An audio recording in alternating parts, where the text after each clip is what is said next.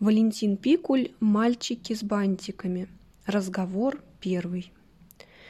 Еще ни разу в жизни я не видел ни одного юнги. Я проштудировал четыре тома педагогической энциклопедии, безуспешно отыскивая в ней хотя бы намек на юнг.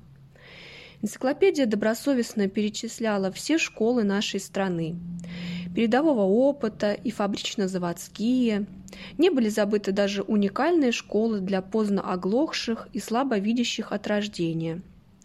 Но нигде не была упомянута школа Юнг ВМФ – военно-морского флота. Размышляя над этим казусом, я спешил на свидание с Савой Яковлевичем Огурцовым. Двери квартиры открыл не моряк, а человек в кителе служащего аэрофлота – «Простите, я, кажется, не туда попал. Мне нужен юнга Огурцов». Вернее, поправился бывший юнга Огурцов. «Проходите», – последовал краткий ответ. Огурцов провел меня в свой кабинет, где ничто не напоминало о прошлом хозяина. Большая библиотека говорила о любви Огурцова к русской истории.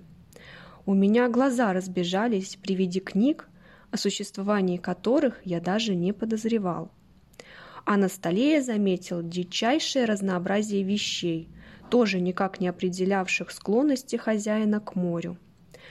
Лежала стопка книг по тропической медицине.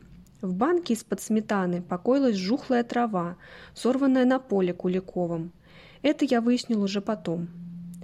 Тут же валялся молоток с гвоздями, а под лампой грелся холеный котище, черный, а глаза желтизною. «Итак, я к вашим услугам», – нелюбезно буркнул Огурцов. Выслушав меня, он задумчиво погладил кота.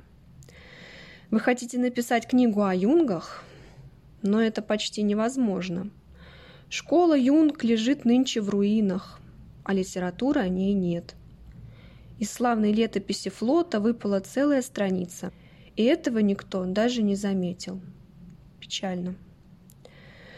«Но мне думается, — отвечал я Огурцову, — вы поможете мне, вспомните, подскажете. А кое-что, поверьте, я уж сам знаю».